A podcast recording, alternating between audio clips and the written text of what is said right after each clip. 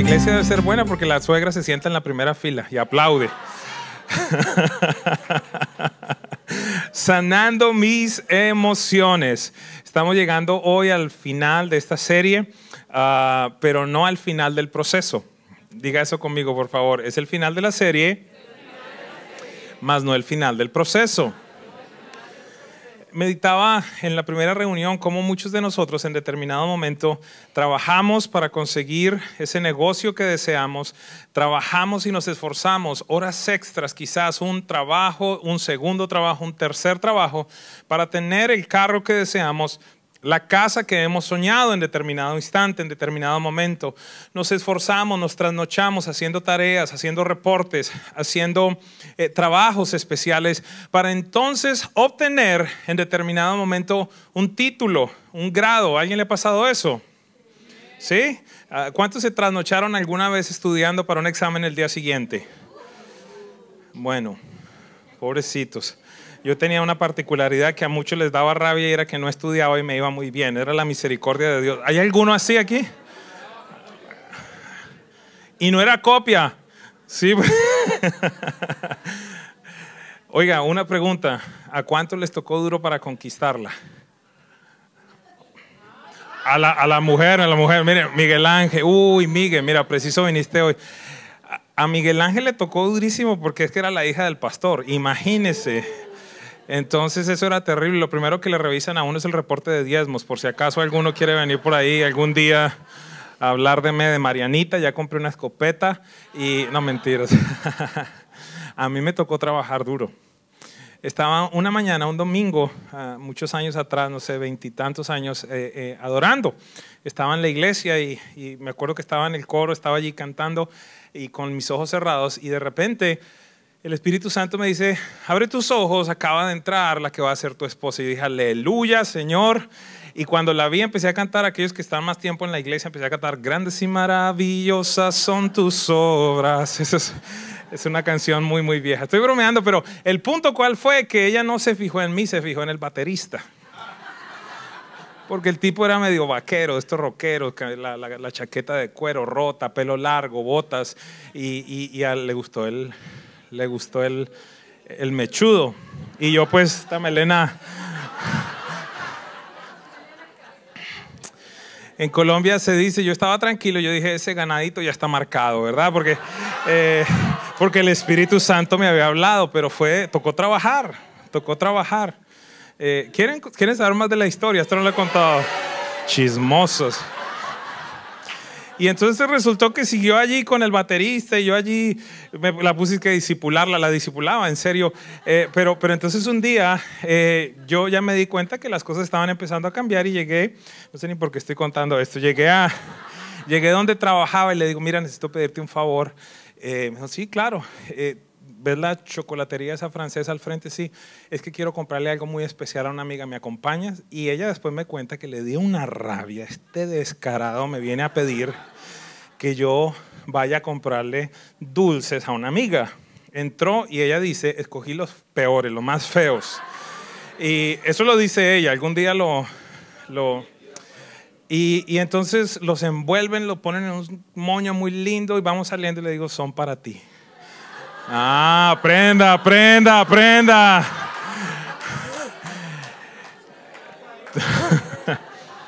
Tocó trabajar duro porque no había mucha belleza, imagínense. Eh, ella sí, yo, yo siempre en las conferencias digo que mi esposa es la manifestación de que el amor es ciego, porque esa belleza se casó conmigo. Ah, pero la pregunta es, ¿cuántos de nosotros trabajamos por nuestra vida? Me gusta el silencio. ¿Cuántos de nosotros una serie como esta de Sanando mis emociones la hemos enfrentado con diligencia? ¿Cuántos de nosotros hemos dicho, sabes algo? Mis reacciones no son correctas. Hay cosas que me sacan la ira, hay, hay situaciones ante las que me congelo, hay circunstancias ante las que todo el mundo llora y yo no. ¿Cuántos de nosotros en determinado momento hemos sido tan diligentes como lo fuimos para conseguir el título, para conseguir nuestra sanidad emocional. El último año y medio de mi vida ha sido un año muy interesante, muchos retos, pero un año precioso. Empezó el 2017 diciéndome Dios, hay cosas que son ilegales en tu vida para la siguiente temporada a la que yo te llevo. Yo dije, Señor, ¿de qué hablas? ¿Cómo que ilegales? Yo he tratado de hacer todo en, mi mejor intención, en vivir en integridad, en vivir en pureza, pero ¿cuántos saben que hay aún mucho más que Dios quiere hacer en cada uno? Quiero darte una mala noticia si acaso tú piensas que ya eres la obra terminada del Señor Jesús. Si acaso tú piensas que eres el trofeo que Él se ganó, estás equivocado. La Biblia dice que aquel que comenzó en ti la obra, la perfeccionará la perfeccionará. Así que todos nosotros deberíamos comprar una camiseta que diga, soy una obra en construcción. Pero la verdad es que muchos de nosotros no invertimos. Esta semana le tuve que hacer una pregunta a una persona y, le, y le decía, ¿te gustaría que tus hijos tuvieran un padre, una madre como la que tú tienes? Y inmediatamente decía, no. Dice, pero tú estás repitiendo el patrón de tus padres, necesitas empezar a trabajar en tu vida. Alguien me sigue. Hay un silencio especial esta mañana, pero siento que es un silencio de Dios. Tus hijos merecen un mejor papá. Tus hijas merecen una mejor mamá y viceversa. Quiero decirte que no es normal que en tu casa todo se maneje por los gritos. Hello. Y lo peor es que los niños ya se acostumbraron a que tiene que ser en ese tono para que entonces tomen la atención. Quiero decirte que no es normal que hayan puertas rotas en tu casa. Quiero decirte que no es normal que no haya llanto en tu casa. Quiero decirte que no es normal que no hayan palabras de afirmación en tu casa. Quiero decirte que no es normal que tus hijos no te vean llorar. Quiero decirte que no es normal tampoco que no te vean sonreír. Las emociones, ¿cuántos pueden sentir el Espíritu Santo en este lugar, en este día? Las emociones son un regalo del Padre Celestial. Pero con el paso del tiempo, al igual que con nuestra vida, nuestros dolores, las pérdidas, los fracasos, las desilusiones, las van dañando. Y por eso Jesús vino al mundo. Por esa razón, Jesús anunció de una manera tan especial que deberíamos arrepentirnos porque el reino de los cielos se había acercado. ¿Qué estaba diciendo Jesús? Aquella idea original de mi Padre Celestial en Génesis 1 y Génesis 2, donde no había carencia, donde no había falta, donde no había amargura, donde no había desilusión. Si usted quiere conocer cuál es el diseño y los pensamientos del Padre Celestial para su vida, lea Génesis capítulo 1 y Génesis capítulo 2. Jesús anuncia entonces que el reino de los cielos se ha acercado. Él dice, vengo a restaurar aquello que el Padre pensó originalmente para cada uno de ustedes. Y allí empieza a decir cosas interesantes. Por ejemplo, más adelante lo vamos a ver en un instante, cuando Él anuncia su misión de vida, Él dice, me ha ungido el Espíritu del Señor para sanar, para sacar de la cárcel a los que están en la cárcel, para que ya no estén oprimidos los que estaban oprimidos, para que ya no estén enfermos los que estaban enfermos. Al hablar el apóstol de las manifestaciones del Espíritu Santo nos habla de sanidades, que a algunos les dio una capacidad especial para las sanidades. Y habla de forma particular de la sanidad física, pero también de una sanidad que es una sanidad del alma. ¿Y quién mejor que Jesús para mostrarnos la manera como nosotros debemos manejar las crisis. ¿Hay alguien en este lugar que haya tenido una crisis? Los lobos del Señor, como les digo, ¿verdad? Todos. Y si aún no las has tenido, uh, me avisas porque pronto la vas a tener. No te estoy maldiciendo, de pronto no te has dado cuenta.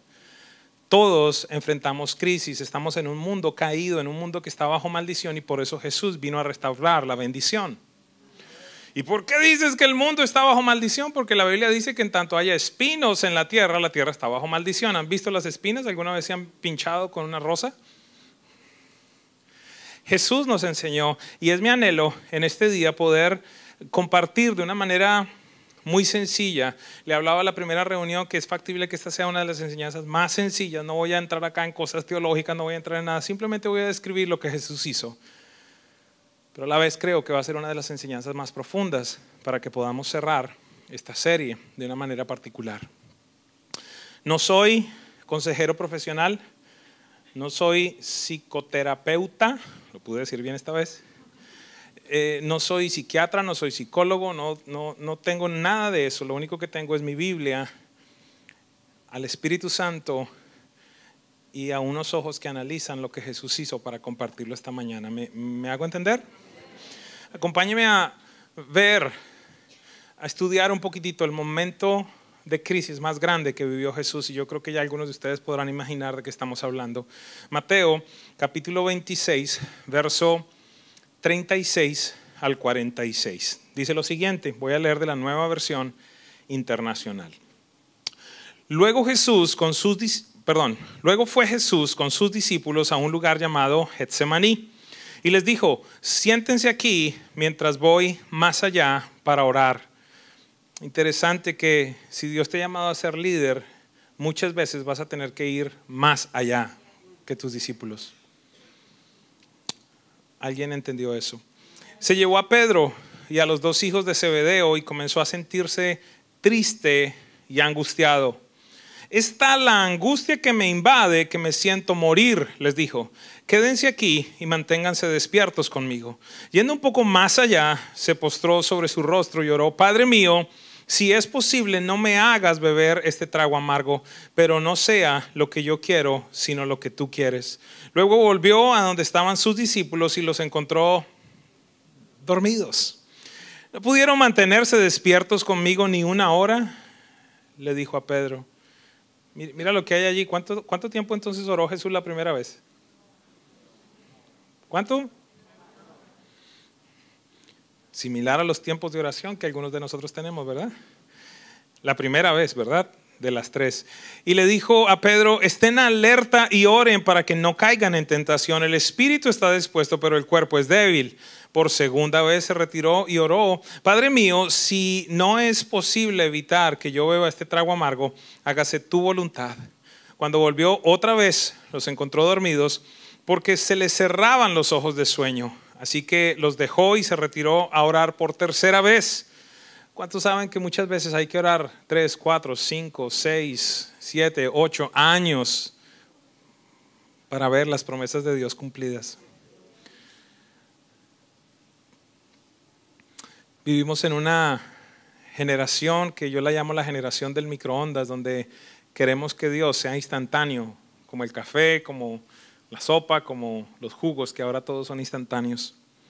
Jesús nos deja saber que muchas veces vamos a ir delante del Padre Celestial y a la primera, a la segunda y a la tercera vez no nos va a contestar y la respuesta que nos dé tampoco va a ser lo que estamos pidiendo volvió de nuevo a los discípulos y les dijo, siguen durmiendo y descansando, miren, se acerca la hora y el Hijo del Hombre va a ser entregado en manos de pecadores. Levántense, vámonos, ahí viene el que me traiciona.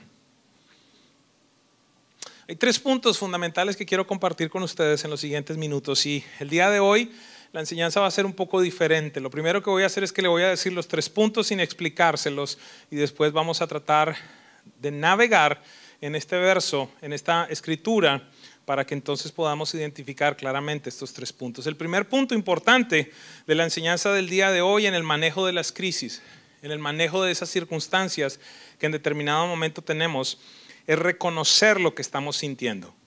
Es factible que muchas personas piensen en este instante, oh, es lógico. No, no es lógico. Una de las cosas que más me sorprendió en mi proceso de sanidad es que yo estaba programado para sentir, no sentir. Algunos pueden decir que tú y yo estamos locos, Lucas. No.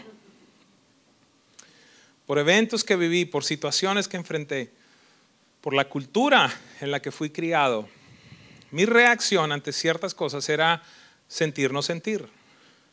¿Qué significa eso? Pasaban ciertos eventos. Eh, eh, en determinado momento tenía una pérdida, la pérdida de mi mascota, por ejemplo, la pérdida de un amigo muy querido. Y mi reacción, la manera como yo me comportaba era simplemente, ok, siguiente. No es correcto.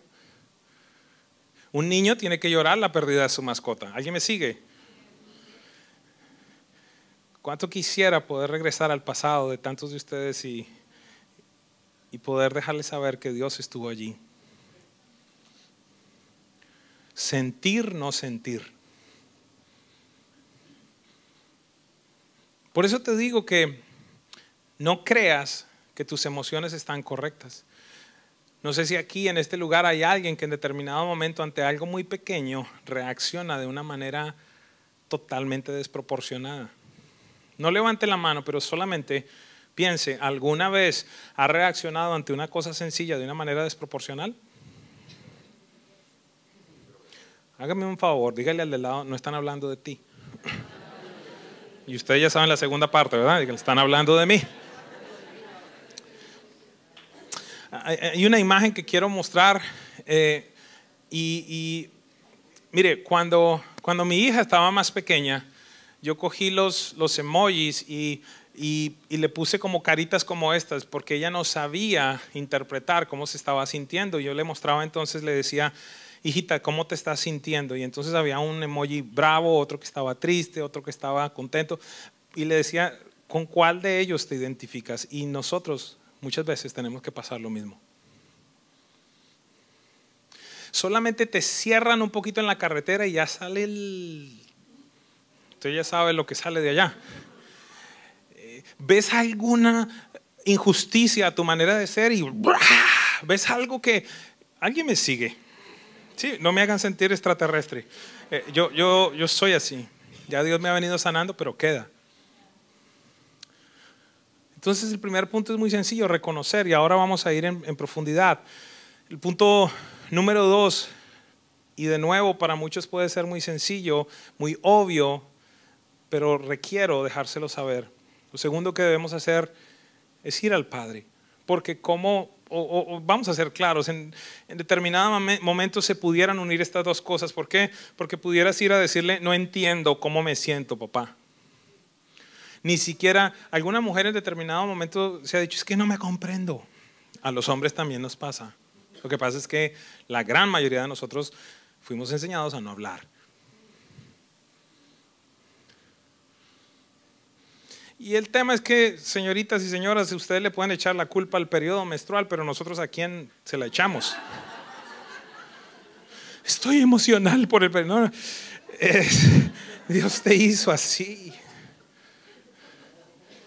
Necesitas ir al Padre, número dos. Y número tres, de una manera sencilla y rápida, necesitas vivir estos procesos en compañía. Y una frase que quiero resaltar, no la dije en la reunión anterior, pero en momentos de crisis no se toman decisiones permanentes.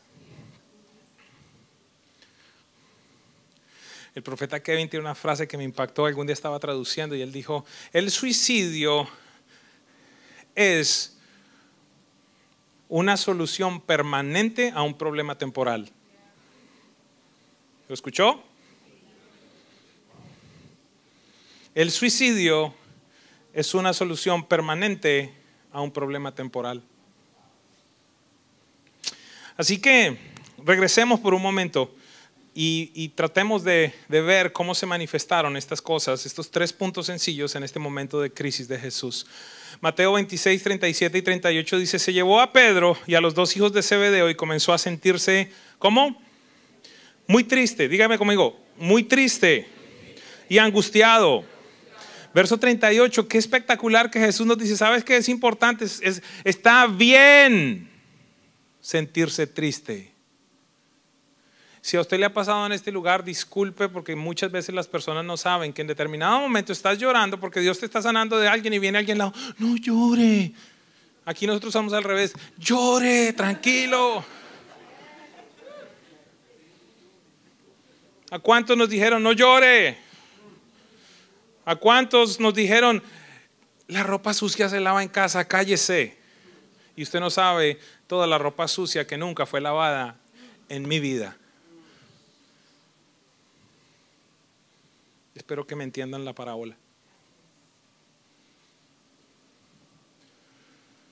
Y Jesús, de una manera muy sencilla, dice, ¿saben qué muchachos?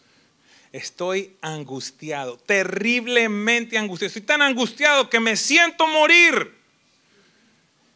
Si Jesús hubiese estado con un discípulo religioso, le hubiese reprenda eso, falto de fe.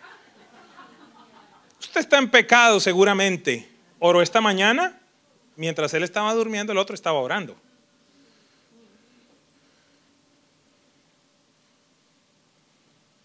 Hablaba algún día con una persona que me decía, la gente no me entendía cuando tenía los ataques de pánico. Y simplemente todos lo decían, eh, es un demonio, ore porque es un demonio, tiene un pecado oculto.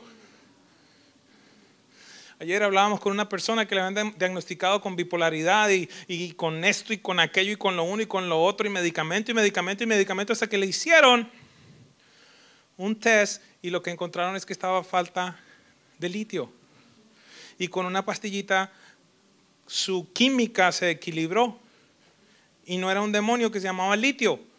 Van a haber instantes, van a haber momentos en los que quizás están en un proceso de sanidad y los pastores te indicarán, sabes que necesitas hacer exámenes médicos, porque en determinado momento puedes tener un desbalance, no un demonio. Y en otro momento te han medicado cuando tienes un demonio. Y el demonio está mareado de tanta, de tanta medicina. Pero el Padre tiene las respuestas para nosotros y Jesús dice, está la angustia que me invade, que me siento morir. Quiero decirte algo, iglesia. Jesús tenía total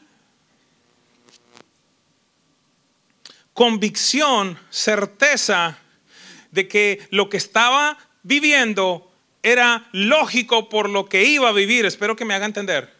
Él sabía, él conocía, él comprendía que lo que estaba a punto de enfrentar era una realidad. Él lo dijo, estoy a punto de ser entregado a los malhechores, a los pecadores. Por esa razón él se sentía angustiado hasta la muerte. Pero el problema es que tú y yo muchas veces enfrentamos situaciones que no son reales y nos sentimos angustiados hasta la muerte. Y te lo voy a explicar en un momento. La pastora Gina lo habló de una manera tremenda unas semanas atrás cuando él decía, ella decía, ¿a cuánto no le ha pasado en determinado momento que el jefe el viernes le dice, necesito hablar contigo el lunes? Y todo el fin de semana, ay, me van a echar, ¿y dónde? Y no sé qué, un evento real lo procesaste de una manera totalmente diferente y el lunes, como ella nos contaba, el lunes viene el jefe y te dice, te voy a ascender. Pero ¿qué pasó viernes por la noche? Sábado, sábado por la noche, domingo, domingo por la noche, ¿qué pasó? Me van a echar, ¿qué voy a hacer? ¿Dónde voy a pagar? Y el carro lo voy a perder, y y, y ministras. En el caso de Jesús no era así. Mira, entiende algo, ¿quién más que Jesús conocía la palabra? Él era un rabino, él, él conocía el Antiguo Testamento. Él conocía no solo la Torá, sino todos los profetas a tal punto que en determinado momento en Lucas capítulo 4 nos dice que él se levanta, abre el rollo de Isaías y empieza a decir, el Espíritu del Señor Dios está sobre mí. Porque me ha enviado, me ha ungido, me ha enviado para esto, para esto, para esto, para esto, para esto. Lee todo y como él conocía la Biblia y como él ahora conocía quién era, él dice, hoy se ha cumplido esta palabra entre ustedes. En esencia, Jesús estaba diciendo, esto que profetizó Isaías 700 años atrás, hoy se cumple porque yo soy el que viene ungido por Dios para sanar.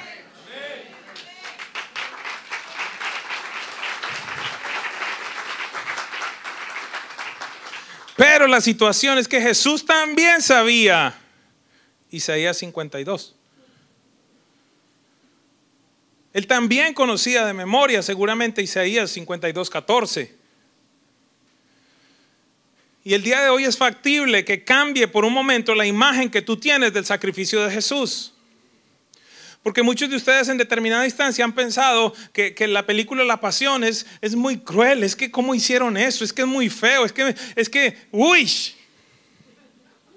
Porque han visto las películas de Hollywood donde está Jesús crucificado con un hilito de sangre acá. Y aquí como, como que un gato lo hubiera arañado. Yo quiero leerte lo que Jesús sabía que le iba a pasar. Isaías 52, 14 dice, pero muchos quedaron asombrados cuando lo vieron. Tenía el rostro tan desfigurado que apenas parecía un ser humano. Y por su aspecto no se veía como un hombre. Los teólogos nos han dicho que fundamentalmente en el original lo que esto muestra es que ahí en ese madero, ahí en esa cruz, había una bola de carne con sangre que quizás en algún momento pudieran decir, ¿será que eso era un hombre?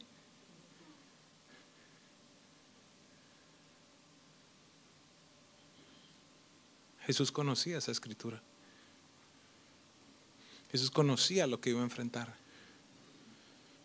también conocía Isaías 53, 7, que dice, y creo yo, permítame imaginarme por un momento que esta vez no fue ante la sinagoga la que dijo, el Espíritu del Señor Dios está sobre mí, hoy se ha cumplido esto con ustedes, en medio de ustedes, sino que es factible que en el Getsemaní él pudiera orar, mas yo seré traspasado por sus rebeliones. Estoy a punto de ser molido por sus iniquidades. Señor, tu castigo recaerá sobre mí. El precio por la paz de ellos yo lo pagaré. Por mis heridas, Señor, por mi cuerpo desfigurado en unas horas, Señor, ellos serán sanados.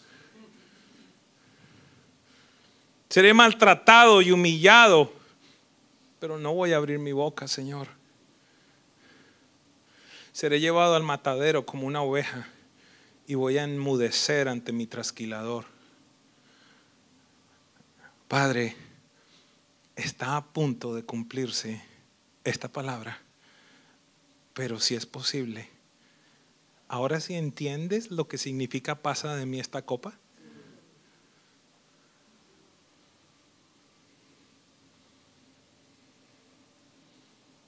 Real. Y muchos de nosotros no sabemos ponerle nombre a la emoción que estamos sintiendo, no sabemos poner en palabras lo que está pasando por nuestra cabeza. Recuerda, las emociones es la manera como lo que sentimos, que va acompañado usualmente de una reacción ante un evento, ante, ante un estímulo que viene delante de nosotros, pero las emociones no tan solo son la respuesta a, esa, a ese estímulo, a ese evento, pero quisiera decirle que aún más importante que eso, más que el evento como tal, es la manera como tú lo procesas.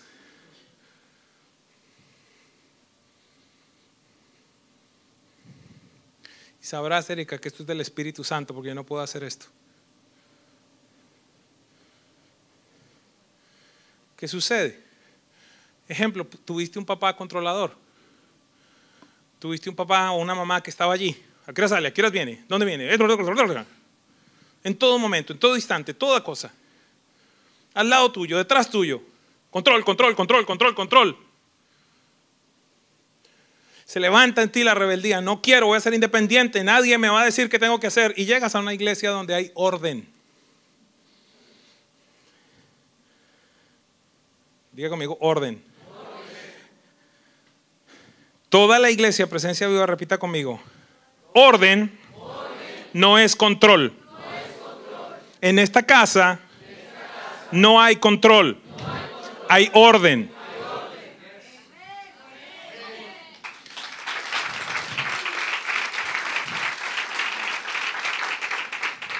Acompáñame a predicar, diga conmigo, pero pero tú vienes con ese rayón en el cerebro.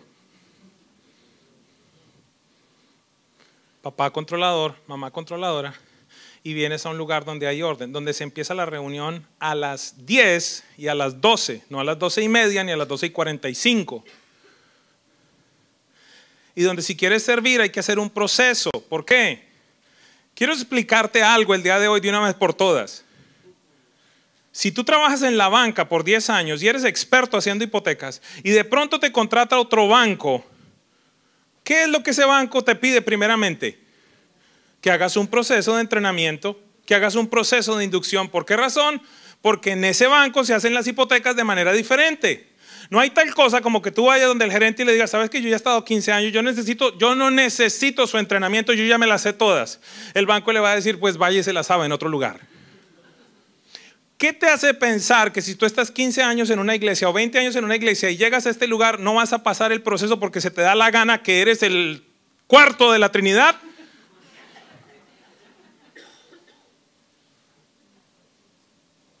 Orden, no control. Pero si tienes el rayón, me quieren controlar. Ya sabía ese tipo, yo sabía ya. O si te abusaron con la plata en determinado momento y un domingo yo vengo a predicar, dice, ah, otro que va a robar la plata. El tema es el rayón, el tema es el, daño. ¿Me, estoy comunicando con la palabra rayón?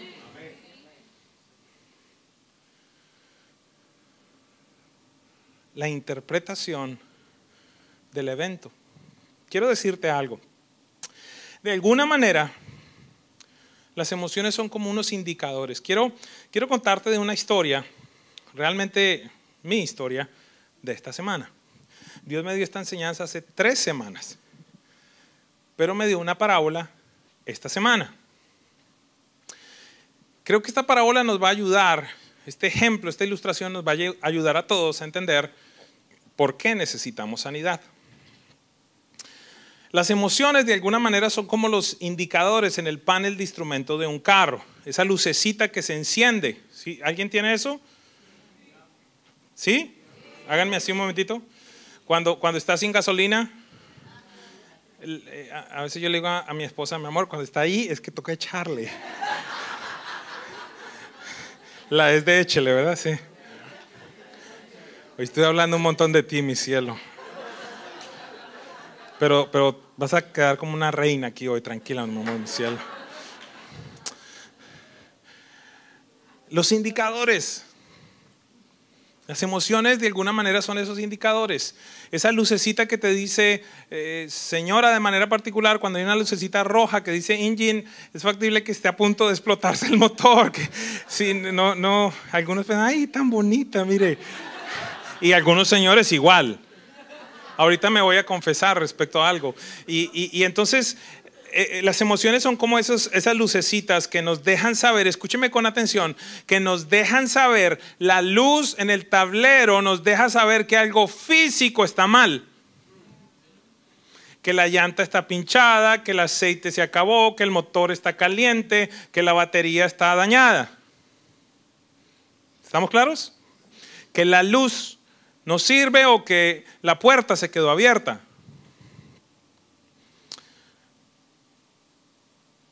Esa lucecita nos deja saber, hago énfasis, que algo físico está mal. Hace como tres semanas o cuatro semanas, en determinado momento me monté en el carro después de estar comiendo con unos amigos y, yo creo que alguno de ustedes ha experimentado eso, sobre todo en la llanta de adelante. Apenas fui a dar la curva, sentí la dirección más dura se apareció la lucecita, traté de manejar y empezó a irse el carro para un Entonces, conclusión, ¿qué pasó? Estaba pinchado, estaba, como digan en su país, la llanta estaba sin aire.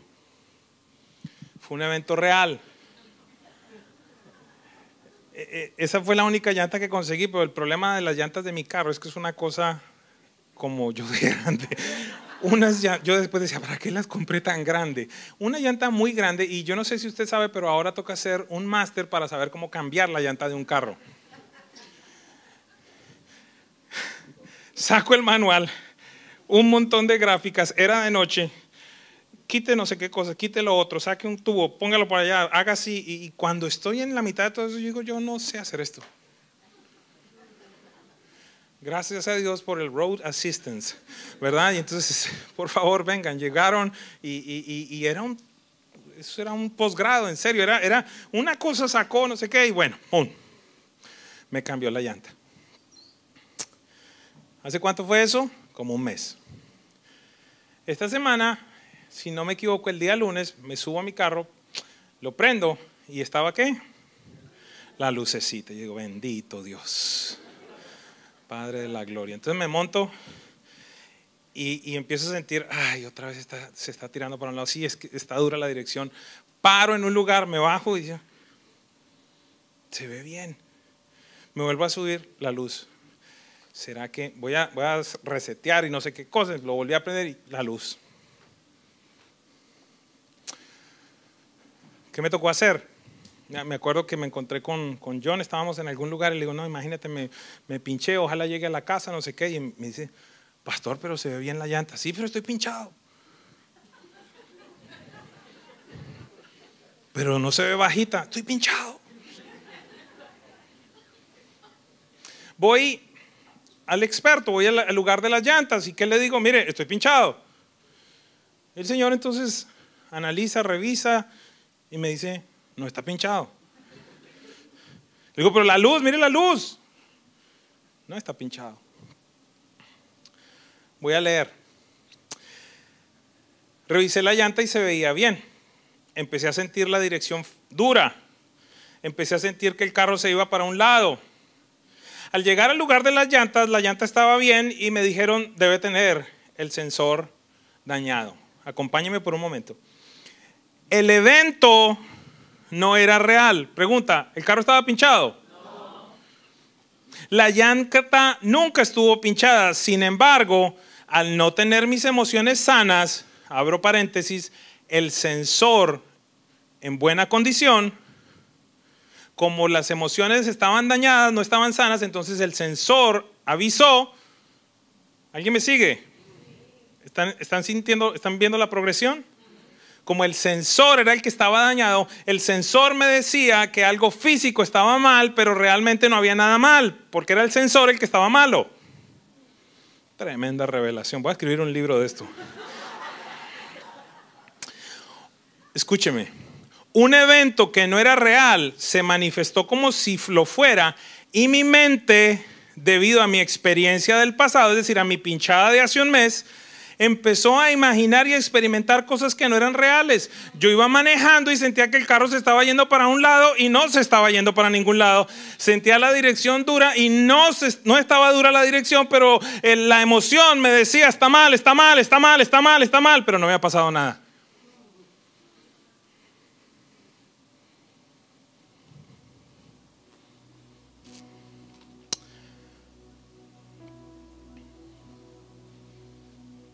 Eventos del pasado.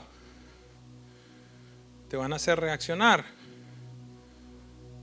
filtrar, interpretar situaciones que no son reales como si lo fueran. Y vas a sentir inclusive en lo físico cosas que te estás imaginando. Mire, ¿cuántos conocen este tema de la realidad virtual? Ah, levanten la mano el que no, el que no, el que no. Levanten la mano casi, casi todos. El tema de la realidad virtual, ¿cuál es? Le ponen a uno una, una máscara, una careta, que tiene una pantalla y esa cosa es increíble. Tú te metes allí y estás en una realidad que es virtual. Puedes ver un dinosaurio al frente tuyo, puedes ver que estás volando en un avión y, es graciosísimo. Lo más bueno de la realidad virtual es ver a una persona que tiene las gafas puestas. Porque dice, mire, mire, mire, mire. Mire, mire, mire, ¿por qué? Porque la persona que tiene las gafas puestas se imagina, siente que está allí, pero no está allí. Y hablaba con una persona esta semana y, le hicieron la pregunta, ¿a qué le tienes miedo? A las alturas. Ok, ponte las gafas. Se puso las gafas. No abra los ojos. Está bien.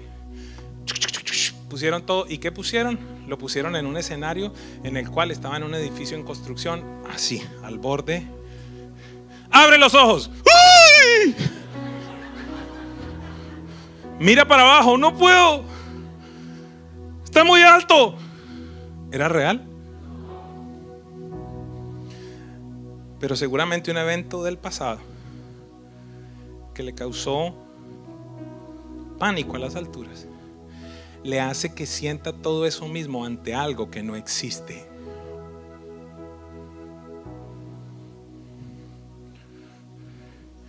Y algunos de ustedes tienen matrimonios en realidad virtual.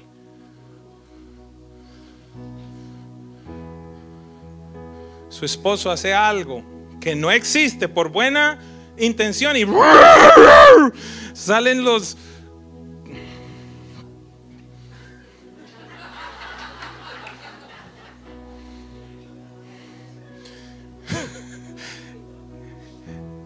en las comiquitas serían asteriscos, puntos suspensivos, coco, todo ese tipo de cosas. Y muchas veces uno dice, ya está loca, ¿qué le pasó? O por el otro lado, a este tipo, ¿qué le pasó? ¿Alguien me está siguiendo? Fue necesario entonces ir al experto, al lugar de las llantas, y al lugar de las llantas, al señor de las llantas, yo le decía, el carro está pinchado, y él me decía, no está pinchado, el sensor está dañado. En el instante en el que tú vas donde el experto, tu Padre Celestial que te formó, tú puedes ir y decirle, Señor, es que me están rechazando, me siento que no existo. Y Él te va a decir, hijo, hijo, hijo, hijo, no es cierto. Ellos te aman, tú eres especial para ellos, pero, pero viviste ciertas cosas que hacen que te sientas todo el tiempo rechazado. El Padre Celestial te va a decir, no estás pinchado, es el sensor que tenemos que cambiar.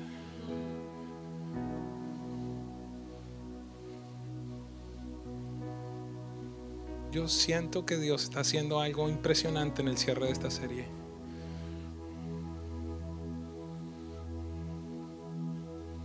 Eventos irreales te hacen sentir cosas que tu mente te dice que son reales. Te sientes rechazado, te sientes que no te aman. Y muchas otras cosas más. Ponle tu nombre. Por esa razón es tan trascendente ir donde el Padre a decirle, Señor, me siento así. Esto es lo que tengo. Amados, Jesús sintió ira, pero no pecó. Jesús se sintió triste, pero no pecó. Jesús, Jesús lloró en determinado instante. Jesús sintió temor. Tú no piensas, tú no piensas que en su humanidad, en el instante en el que está a horas de, de, de ya él había visto cómo iba a terminar. Por eso la Biblia dice en el libro de Hebreos que no tenemos a alguien que no pueda compadecerse de nosotros, sino a un sumo sacerdote que sufrió y padeció, Paloma, todo lo que nosotros hemos vivido sin pecar. Yo tuve que ir entonces al donde el experto y mi siguiente decisión fue entonces llevar el carro al dealer. No es casualidad que precisamente el pastor Omar lo, llevó, me, me, hizo el favor porque estaba en algunas reuniones esta semana un poco ocupado. Y él llevó el carro para que le cambiaran el sensor. Ah, más tarde entonces en la agencia, es decir, la compañía de la cual te tienes que rodear, reemplazaron el sensor y ahora la luz de fallo de la llanta no está encendida. Cuando te hablo de compañía, no te estoy hablando de tus compinches. Cuando te hablo de compañía, te estoy hablando de personas como las que Dios nos ha regalado en esta casa. Que su propósito en la tierra es restablecer el diseño original en las emociones de las personas. Yo mismo he tenido que ir donde ellos. He confiado mis secretos, he confiado mis emociones. Te lo voy a poner de esta manera. En, en el año 2006, Dios me dio un regalo muy especial. La pastora Adriana, por diversas situaciones que vivió, estaba en el proceso de aplicar para la residencia y, y le, pidieron las, las, vacunas, es que le piden, ¿verdad? En determinado momento le piden las vacunas a uno, eh, o para la ciudadanía, no sé para qué fue. Y estaba viviendo un momento en que su tensión estaba alta y le aplicaron ciertas, algunas de las vacunas que les llevó la tensión a unos niveles muy altos y le provocó, le provocó una, un stroke, una, una, un derrame. Durante nueve meses estuvo paralizada, medio parte de su cuerpo, su, su rostro paralítico, sus- su mano, obviamente, su brazo, medio cuerpo. Y un día, por X o Y razones, Dios me dice, este es el día que quiero que ores por ella. Y, estábamos almorzando en, en casa de mamá y el Espíritu Santo me dice, yo no soy médico, el Espíritu Santo me dice, ok, pon la mano en esta parte del cerebro. Después averigüé y era la parte cruzada de la... Es decir, ella, si tenía ella paralizada la parte izquierda, Dios me mandó poner la mano en la parte derecha y, me empezó a dar instrucciones. Me dijo, da la instrucción de que se conecten las terminales nerviosas. En el nombre de Jesús ordeno que se conecten las terminales nerviosas y que fluya la sangre. En ese momento ella hizo así. Le dije, ¿qué pasó? Me dijo un corrientazo en mi cabeza. Seguía paralítica. Paralítica. A continuación Dios me dice, ordena que camine. Y yo le digo, en el nombre de Jesús, camina. Y la tomo y ella seguía allí. No puedo. Vamos, vamos a caminar, no te preocupes. Dios te va a sanar hoy. Y en un instante Dios me dice, ordena que la vida regrese al cuerpo. Cuando Dios me dice eso, en el nombre de Jesús, ordeno que la vida regrese a tu cuerpo. En ese mismo instante, ella gritó de un alarido grandísimo, su pierna se estiró, sus brazos se estiraron y su reacción primaria fue tirarse al piso a llorar y a darle gracias a Dios porque había sido sanada inmediatamente ante nuestros ojos. Hay reportes médicos. Hay reportes médicos que fundamentan y dan testimonio de que esto sucedió. El control de esfínter se estaba dañado. ¿Qué significaba eso? Que ella a su edad se hacía pipí, se hacía popó, su esposo la tenía que cambiar. Y estando allí en el piso, la, la, traté de levantar y dijo, no, no me toques, me quiero levantar. Y empezaba a gritar, Señor, gracias porque me duele. Gracias porque siento de nuevo dolor. Me dijo, tengo que ir al baño. En un instante Dios sanó su cuerpo, sanó sus, sus esfínteres y, fue al baño y, y, fue tan impresionante. En ese momento me dijo el Señor, el, escuché la voz de Dios y me dijo, dale cantares 2.10. Yo le digo, Señor, ¿qué es eso? Dalo. Durante todos esos meses ella no pudo leer la Biblia. ¿Por qué razón? Porque estaba dañado, todo, todo estaba dañado en ella y veía como si fueran hormiguitas. La única Biblia que pudo leer ella era la que había memorizado. Y abro la Biblia y entonces ella lee, levántate, amada mía, porque el tiempo del invierno ha terminado, ha cesado. Es impresionante. Fue tan impresionante el milagro. Pero lo más tremendo es que hace como 7, 8 meses yo tuve que venir delante de ella y decirle, algún día Dios me usó para levantarte de tu parálisis física. Necesito que me ayudes a levantarme de mi parálisis emocional. Dios quiere llevar esta casa a un nivel diferente y si el pastor no está sano no va a ser posible.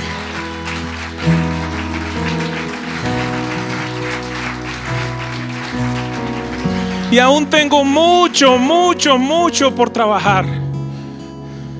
Pero quiero ser la versión mejor del papá de Mariana. Quiero ser la versión mejor del Padre Espiritual que Dios ha puesto en esta casa.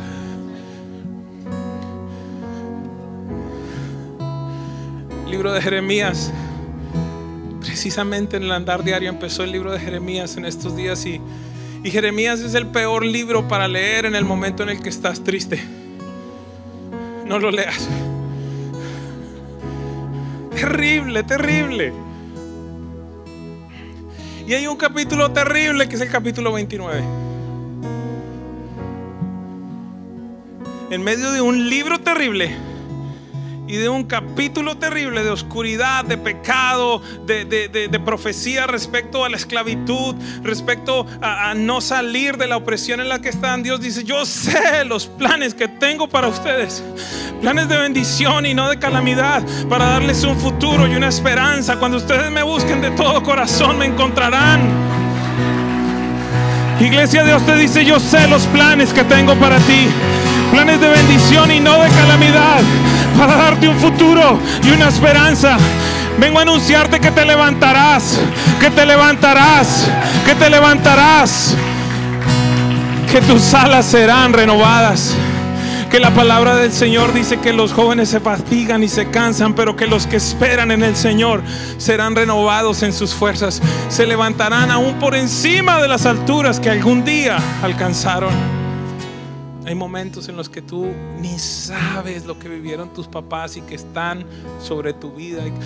Yo, yo no entendía cuando, cuando David decía, Señor, líbrame de los pecados que me son ocultos. Pero escucho la voz de Dios. Si este mensaje ha edificado tu vida, escríbenos a info presenciaviva.com o te invitamos a visitar nuestra página web www.presenciaviva.com. Hasta la próxima.